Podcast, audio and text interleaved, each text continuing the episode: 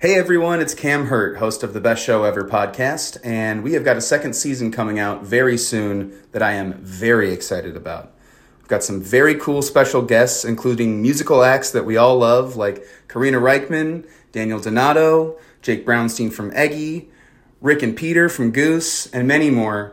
Tune in for new episodes dropping on Osiris Media March 5th on the Best Show Ever podcast. Hi, listeners. I want to tell you about a cause that I'm involved with at Heritage Radio Network. HRN is celebrating its 15th year, and to celebrate, we're deepening our commitment to giving voice to the next generation of food system storytellers, and we need your help. Our internship and fellowship programs help activate new possibilities for underrepresented and underestimated young people through experiential journalism, audio engineering, and production training. Through these unique programs, HRN helps food equity stewards build essential workforce readiness skills that expand their potential and foster economic mobility. Please consider supporting these critical programs. And with a minimum donation, you can be entered to win a dinner for two at an amazing restaurant in one of 8 cities and tickets to a concert at a great venue in one of those cities. We have incredible partners across the country who have donated as they also share our passion for helping to educate the next generation of food system storytellers. Check out heritageradionetwork.org/15 to donate and enter to win today. That's heritageradionetwork.org/15 to donate and enter to win today. And make sure you donate before March 31st. Thank you.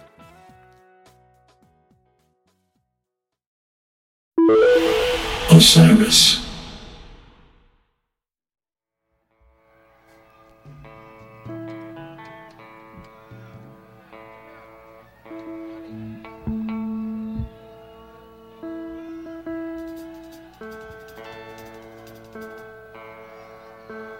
Hello, everyone, and welcome to 36 from the Vault. I'm Steve. I'm Rob. And we're back here. We're back. For a mini tour of mini shows brought to you by Smartwool. And in the spirit of our sponsor, we're going to be calling this tour Comfort Listens. That's right. We're going to be talking about 4 jam-related shows. One is an official live album that we'll be talking about this season. Some of them are Dead adjacent. I guess half of them are Dead adjacent. The other half are not, but it's in the jam milieu, if you will. And we each picked 2, and you picked the first one. Tell us, what is going to be our first comfort listen of the tour? Yeah, I mean, a lot of these are, I think, us catching up on things that happened since we went off the air with the original 36. And this was one that happened, I think, right at the end of our run. And we were both kicking ourselves over the fact that it didn't happen in time for us to cover it. And I'm talking about Phil and Friends at the Sacred Rose Festival here in suburban Chicago, better known as the Philco set, thanks to the appearance of 2 members of Wilco, Mr. Jeff Tweedy and Mr. Nels Cline. Yeah, and joining Phil Lesh, and there was Carl Denson, you got Jeff Chimenti in there, Stu Allen, who I had to Google him. He's sort of like a Grateful Dead tribute guy. Yeah. Like, if you watch the videos, he's the dude next to Tweedy in the tie-dyed shirt, so you could tell the world's colliding. John Molo, the great drummer, Bruce Hornsby fame, Elliot Peck playing the Donna role, and of course, Graham Lesh. Also, Margo Price for a couple songs randomly. I mean, a lot of people. It was a very full stage. I think she was like the artist in residence of Sacred Rose. Oh, so right. I remember that now, yeah. She was showing up everywhere. Did we talk about Sacred Rose at all? Like, were they a sponsor of any of our episodes? No, Skull and Roses was. I always get confused. Every time I open up the 2022 Phil and Friends concerts, I get confused because they were at both. But yeah. A lot of roses. A lot of roses. A lot of S words. Yeah. Yeah. Too bad Guns N' Roses didn't sponsor us. It would be nice to get Guns N' Roses in there. Maybe next year. Maybe next year.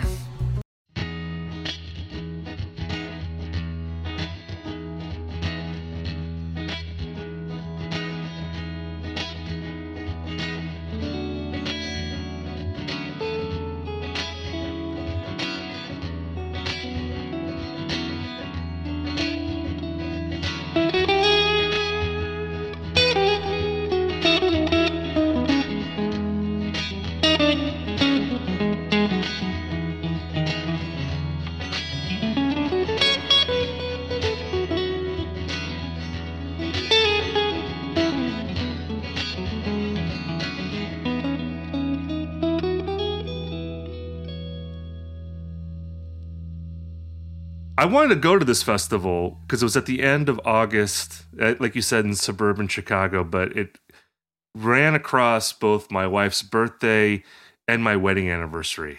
Yeah. So it was a no-go. I could have gone to this festival, and I wanted to go because you obviously you have the Philco situation. You have the War on Drugs playing there. We got Goose. And Goose, by the way, it's a little teaser for a future comfort listen. But anyway, I wanted to go to this, but I couldn't. I didn't want to get divorced. It was either get divorced or go to this festival. Did you go to this festival? Right. So I did. I tried. I did not go to the Philco night. It was on a Friday night, which is kind of tough to pull off. Sunday night, I tried to go. I wanted to see J-Rad. Still have never seen J-Rad. I feel like I'm cursed against seeing J-Rad. So my buddy got free wristband somehow. We drove out there Sunday night. We were going to see Kamasi Washington and then J-Rad. Thought, that's great. Nice little double bill. We're catching the very end of this festival. I got there just in time for them to evacuate the entire festival for lightning. They kind of pushed us all into the soccer stadium that was next to the festival site. Let us all back in after an hour, and then more lightning, they canceled the entire festival. So I think I heard like 3 minutes of Dawes, if that's a thing. Is that a band? Somebody recognized my voice again for the second time. Somebody recognized me out at a jam band concert. Do you really not know who Dawes is? I have no idea who Dawes is. Or is this a bit? Oh yeah, Dawes has been around for a long time. They're like an indie band that has transitioned into being more of a jammy band. Okay. And that's, this festival, I was excited when they announced it because it really felt like, I mean, I am Mr. Indie Jam, and this was like half indie bands, half jam bands. And I'm like, great, they're putting these together.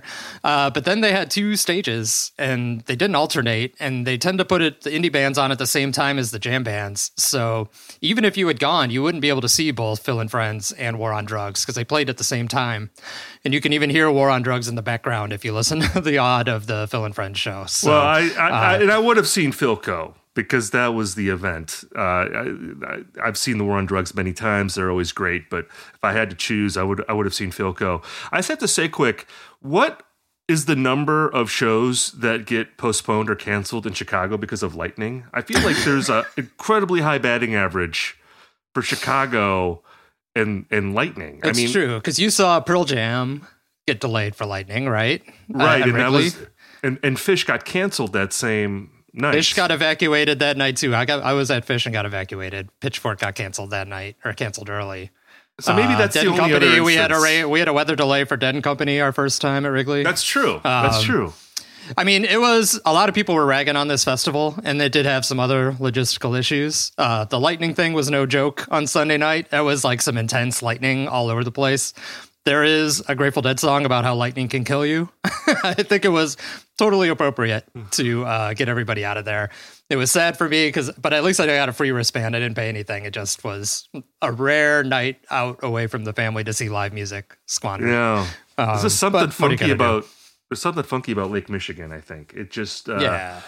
There's the gods of Lake Michigan. It's like, we're going to fuck with live music at least once jam bands. Every summer. Yeah. They hate hippies. Yeah. There's something, it's like, we got to clean these dirty hippies with the purifying rain off of Lake Michigan. I was excited to see this show. And again, I didn't want to get divorced, so that's why I didn't go. But it has been interesting to see Wilco easing ever so gingerly into the jam band world. And we talked about this in a previous episode of 36 from the Vault, but there is there was a tour that Wilco did in 2013. I think that was that the Americanorama tour? It's the one with Dylan and My Morning Jacket. Yeah. And I think Bob Weir was on there for some dates, and Weir and Wilco played together, and there's this they played a bunch of songs, and like I think the most noteworthy was the California Stars into Dark Star, and then back into California Stars, otherwise known as the California Dark Star, which is actually pretty cool. I really like how they did that. So I was primed to see what they would do with Phil, and we're going to be focusing specifically on U.S. Blues. That's going to be our most in-depth conversation. But what'd you think about this set overall? You know, it's funny to say that I had high expectations for this set, but I was a little bit let down, I think. We've discussed this on the podcast before, but I have a complicated relationship with Wilco. This was the origin story of Rob meeting Steve, even, was talking about Wilco and Dad Rock and et cetera. I'd say you have inflammatory opinions about Wilco. And I'm going to be respectful about your opinions here, but this is our longest ongoing fight because... Yeah. Especially the Nels Cline issue. And maybe we don't even want to delve too deeply into this because this is a short episode. It's going to be like a 3-hour episode if we start talking about Nels Cline. But we're trying to keep things tight here. This is a bad start. I am always blown away, though, that you don't like the guy that bridges the gap between Sonic Youth and the Grateful Dead maybe as well as anybody. That's how I look at Nels Cline. Interesting. And, all right. Hi, this is Henry Kay, host of the #1 music history podcast, Rootsland. Come with me on a journey to Kingston, Jamaica, where we explore the world of reggae music and the untold stories of some of the genre's greatest legends. From the ghettos and tenement yards where the music was born, to the island's iconic recording studios. We are so excited to team up with Osiris Media, the leading storyteller in music, because as you'll hear, sometimes the story is the best song. Greetings from Evergreen Podcasts. We're rolling out a listener survey, and we want to hear from you. The information in the survey will help us gather statistics and in turn make our shows more appealing to advertisers. I know most people don't like ads, but this is one of the only ways our shows make money and help keep their lights on. We promise it will only take a few minutes, but the impact on our podcasts will be tremendous. As a token of our appreciation, we'll randomly select one lucky participant each month to win an exclusive merchandise package from Evergreen Podcasts. Head to evergreenpodcast.com/listenersurvey to help a show and possibly get some free stuff for doing so. We can't thank you enough for the support. Now back to the show. And it's somewhat inexplicable to me that not only are you not... It's not like you're just like, oh, he's all right. Like, you actively dislike his playing. Well, no, to be specific, I dislike his playing in Wilco. I actually like some of Nels Cline's own work. I think he's a really interesting guitarist. I think what he brings to Wilco, I've never thought it was a good fit. Obviously it is. He's been in the band for like 20 years now, right? Right. So my opinion is worth, less than nothing. But I'm just saying, with my own ears and my own personal taste, I've never really liked what Nels Cline brings to Wilco. I don't know how to explain it. I wish he was a little more Sonic Youth and Grateful Dead and Wilco, maybe. I think he kind of is I don't want to, like, he's playing the lead guitarist role a little too much to my liking in Wilco. I don't know how to articulate it better than that. All right. Well, we'll let that one lie there. Because again, we don't need to pick this scab too much, but am I wrong? I mean, I haven't listened super close to this set. Right. But it doesn't seem like Nels Cline is super active. Well, and Nels is okay, sort of active, moderately active, I think. And Nels, it should be said, has actually played in Phil and Friends before this show. He did like a few shows with him in 2014, I believe. So maybe off the back of that Americanorama tour. So Phil wasn't on it, but Nels has been jam adjacent for a while. He does like the Last Waltz thing every year, and he plays with Medeski. Like, there's a lot of crossover there. But yeah, Tweedy hasn't played with Phil before, hasn't really done anything super jammy before. And apart from singing a few songs here, which he does quite well, he's sort of superfluous. Like I said, a lot of people on stage. And if you watch the video, which has, I think they did some sort of webcast of these shows, and you can find the videos pretty easily on YouTube. If Jeff isn't singing a song, he's just kind of there. Like, he's strumming an acoustic guitar that you can't hear. Seems like he's having an okay time. Seems a little bored at times. The longest jam, it's not a jammy set at all. Longest jam is Shakedown Street, and Tweedy might as well be like, sitting on the piano bench next to Chimenti, because he's not doing anything. So that's kind of a bummer, but I'm also like, what did I expect, really? Like, Wilco is not a jam band. I would be interested if they were. More interested in them now if they had steered into Grateful Dead, a lot earlier than they have been recently.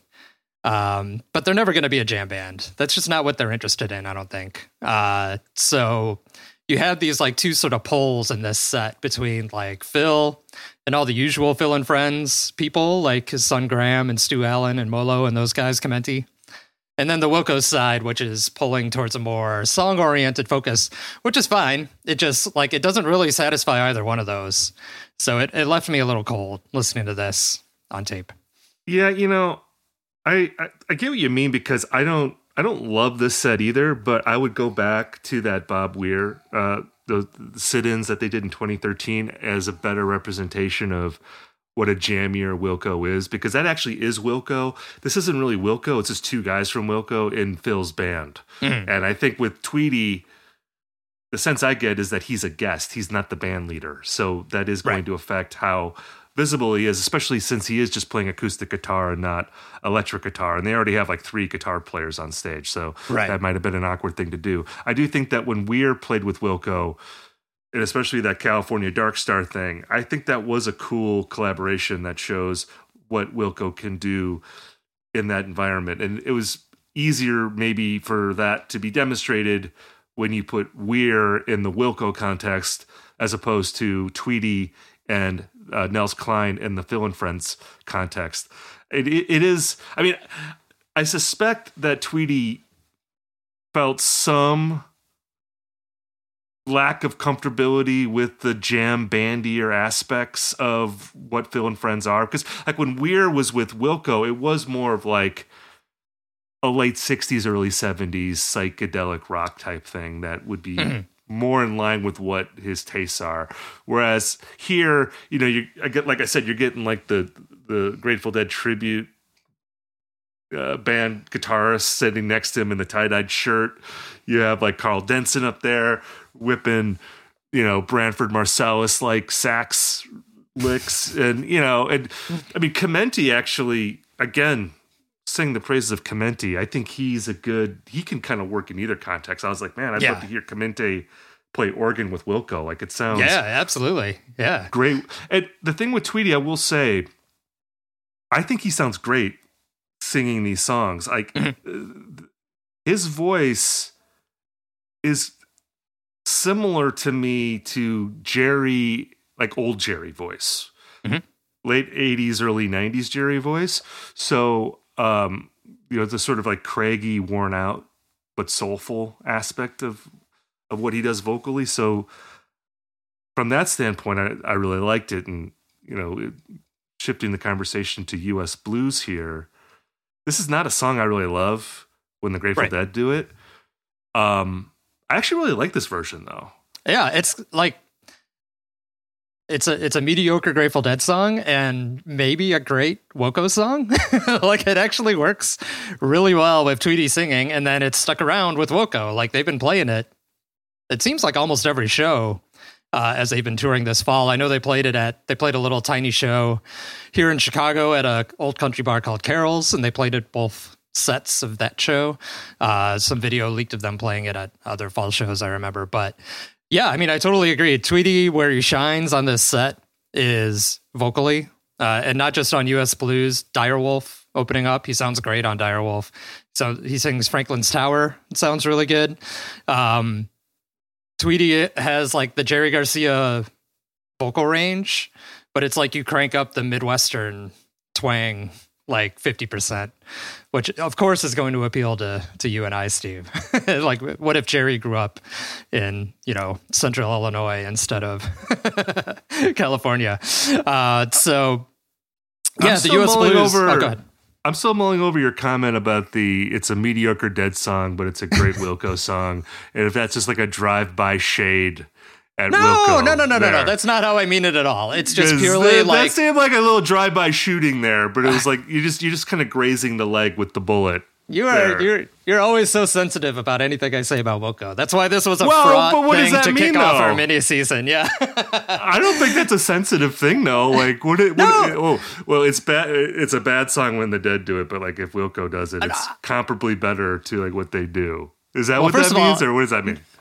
I think it's not a bad song. I think it's an okay song for the Grateful Dead. It's a solid song. Yeah. But it just fits Wilco's strengths. I mean, we talked about this for 36, 40 episodes of the podcast, that the Grateful Dead are so many different kinds of bands. And there is a form of the Grateful Dead that is like really adjacent to what Wilco does. And here I'm thinking I'm almost thinking of like early Wilco, like alt country Wilco, the days of alt country and No Depression and that whole scene, which Wilco has kind of come back to a little bit since they made a country-ish album this year. So like that U.S. Blues doesn't fit this timeline exactly, but you know, the Working Man's Dead, American Beauty Dead is probably what Wilco and Tweedy are going to sound the best playing, because they're also in that Americana zone, that sort of country rock zone. U.S. Blues is, you know, later in the Dead's chronology, but actually sounds kind of good, like, you know, reverted back to this country rock sound that Tweedy does so well. I guess is the only thing I would say. So Nels Cline, I think he had technical difficulties on this version of the song, because the guitar solo in the middle, if you watch the video, is that Stu Allen guy. Not right. Nels. Nels plays lap steel on Direwolf and on Pride of Cucamonga, I think, later in the show. Sounds great. And he's been playing a lot of that on the new Wilco stuff and the shows they've been playing around Cruel Country. Put a little Nels pedal steel on U.S. Blues, too, I think even better. Like, it is just like, it's something that fits, I think, squarely within the strengths of what at least Jeff and Nels do. And it sounds like, you know, from the Wilco versions I've heard, what the full band Wilco can do. Yeah, there is like a weird thing that happens in U.S. Blues, because it looks like there's a space open for Nels Cline, and he just kind of does a weird little like plunky plunk thing, blink blink, yeah, and then he walks off stage. And then they go into like the end of the song, and yeah, there must have been some sort of technical difficulties there, but yeah, I'm with you on the pedal steel. That's like one of the best parts of Cruel Country, the most recent Wilco record. Just Nels Cline playing a lot of pedal steel. In a Jerry Garcia-esque type style, I would say, on that record. I don't know. I mean, I think people should listen to this Wilco show, make up their own minds, and then also try to seek out some of those Wilco Bob Weir things from 2013. Because again, they do get a little trippier in those sets, and I think it works really well. And I think there's just something about, you know, if Phil sat in with Wilco, I think it would be more effective than the other way around. Right. Because I think just the demands of like what Phil and Friends is, it probably doesn't really play to the strengths of Tweedy and Cline. But if you bring one of the Grateful Dead guys into Wilco, it does seem like that's the nudge to get them into more of like a jammy, improvisational zone. Now I'm into the idea. Yeah, go ahead. Well, and certainly, you know, Tweedy has a history of, you know, with Loose Fur, Jim O'Rourke, Glenn Cochi. I mean, you know, it's not like he is totally, you know, averse to jamminess. Although that's in more of like a post-rock type thing. I think there's always going to be a part of him that is not going to want to go full jam band. But if it's in Wilco, it can be camouflaged maybe as a post-rock experiment that's more acceptable to him. I mean, that's just speculation, but that's my sense of where he's coming from. Right, right. Well, now I'm into this idea of Chimenti sitting in with Wilco, because I will say, in this U.S. Blues and throughout the set, Chimenti is just having a ball. Like, he's so happy in the videos. I just love watching Jeff Chimenti play. And Molo, too. Like Molo and Chimenti are always like, you know, they're looking at each other. They're smiling. They're having a great time. But, you know, all in all, I felt like this set, it's just like, it's trying to do too much. If it was, you know, if Wilco was the name, like, yeah, you're right. Maybe it should have been Phil and Wilco and focused, you know, purely on this, like, sort of overlap between those two. But it's also trying to be just sort of like general Phil and Friends. The Carl Denson piece is kind of like pushing them into a different area, too. I like him on some songs. I find him kind of irritating on others. Like, he does a flute solo and jackstraw, which I don't need. I don't need that. But he's great on Shakedown Street. So, but the Carl Denson thing is not the Wilco thing. Like, that was a weird thing to smush together into one show. And it made me actually, I'm curious with your thoughts on this, because we've talked a lot about like Phil and Friends versus Dead and Company. Like, if you had to choose one, who would you go see? And I feel like I've always said Phil and Friends. I think because I like Phil the most of the surviving band members. And I find what they do with the material to be more interesting generally. But this is the kind of show that makes me think maybe I'm leaning towards Dead and Company now instead of Phil and Friends. Because I think what I like about the Grateful Dead and about a lot of jam bands is the chemistry that forms, you know, when people play with each other a lot and can anticipate each other's moves and, you know, develop that sort of interband telepathy that allows them to go to some really interesting spaces. Whereas the Phil and Friends model is seeming more and more like all-star jams, I guess. That's what this reminds me of, is like a Ringo's all-star band type concert, or like the all-star jam at the end of the Rock and Roll Hall of Fame thing, which is always a mess except when Prince plays While My Guitar Gently Weeps. It just feels like people lining up to take solos. It feels very like smashed together sometimes in terms of, you know, the pieces that they've assembled. It just doesn't really gel. It doesn't, you don't get to that sort of group improvisation that I like. It just kind of becomes a bunch of people playing Grateful Dead songs and some interesting moments happen, but it's really just kind of cover bandy, I guess. How do you feel about that? Yeah, I mean, I think Phil and Friends is, it's just inherently less consistent because they have a revolving cast of musicians. So it's going to depend on who's playing on that particular day, how well everyone's gelling, and you know, whereas with Dead and Company, it's the same band, so it's a little more reliable in terms of like what they're going to be able to do. And like you said, the chemistry is already established. I mean, this set, I don't want to be too hard on it because I mean I don't think it is mind blowing musically, but it's still entertaining, and I'm still glad it exists. And sure, you know, yeah. I think the best way to approach a set like this is like as a thought experiment. Like, what would it be like if Jeff Tweedy and Nels Cline sat in for a set with Phil and Friends, and like what would that produce? And I think there's some really cool moments in this show. There's some other things that are just okay, but I'm glad it exists. And you know, I think we also have to point out that this is like one show. If they played 5 shows or 10 shows, we're probably going to get a different output. You know, there'd probably be more comfortability in terms of taking it in different directions. Since you're doing a headlining set at a festival, it's a one-time thing. You don't have the experience, and also I'm sure that there's an inclination to please the crowd a little bit, you know. So taking in all those elements, you know, I'm sure if we were there, it would have been a lot of fun to see it.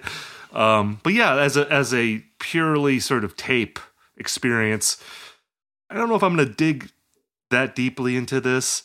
Again, I keep saying this, but I think the Bob Weir stuff with Wilco from 2013 is more interesting, and that's the stuff that I am more inclined to revisit than the Philco set. Yeah, I agree. And I mean, really, it's like it's a miracle that Phil is still with us and we can go see him perform live. He does seem to be I don't want to say diminished. He's not as much of a front man as he used to be in older days of Phil and Friends. Like, it seems like Graham Lesh is the band leader now, right? Like, he's in the middle of the stage and seems to be driving how the concerts go. Phil doesn't sing as much anymore. I was kind of surprised. I think he only takes lead on like 1 or 2 songs. Yeah. Here we are. We're sad that Phil isn't singing as much as he used to. Who would have thought anyone would be sad about that? But here we are. But yeah, it's great that Phil's out there. I would love to see them try this again, and maybe the second time they'll get a little freakier, you know, start digging into deeper cuts and start jamming out. Nels Cline won't have technical issues. But yes, definitely an interesting moment in recent jam history. And I'm glad we were able to talk about it here in our Comfort Listens season. Brought to you by Smartwool. Thank you very much, Smartwool. Just as a quick tease of what the next episode might be, though, Steve. What'd you think of your buddy Rick playing with Phil and Friends? Rick from Goose? Yeah. To be honest, I didn't listen to that, so I can't tell you.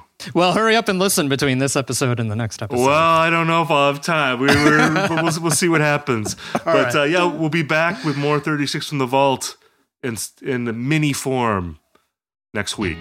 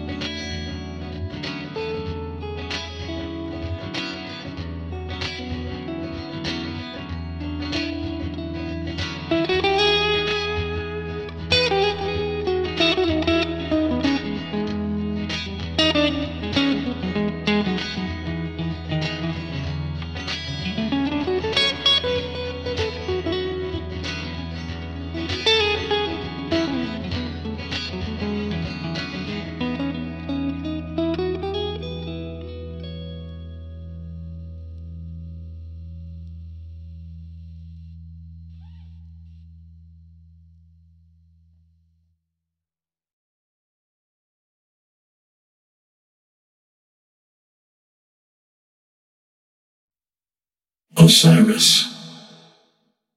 Hey, this is Dewey Halpus, host of Peer Pleasure on the Sound Talent Media Podcast Network. Join me each week as I explore another long-form conversation with one of your favorite musicians, actors, comedians, or creatives. From Chino Moreno of the Deftones, John Gorley of Portugal the Man, to Fat Mike from NoFX and Ian Mackay from Fugazi and Minor Threat, we go all over the map. From Fall Out Boy to Slayer, Peer Pleasure has it all. Check us out now on Sound Talent Media.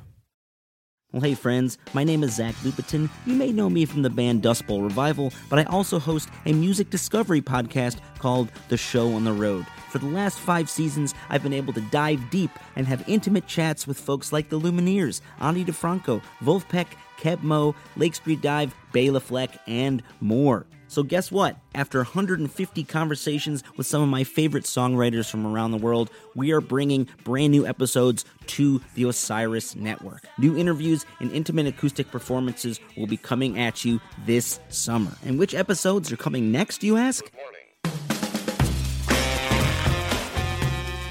I am Zach Goody, the lead singer for the band Smash Mouth. Our band is called Milky Chance. We are based in Berlin. My name is David Shaw. I sing and write songs with my band, The Revivalists.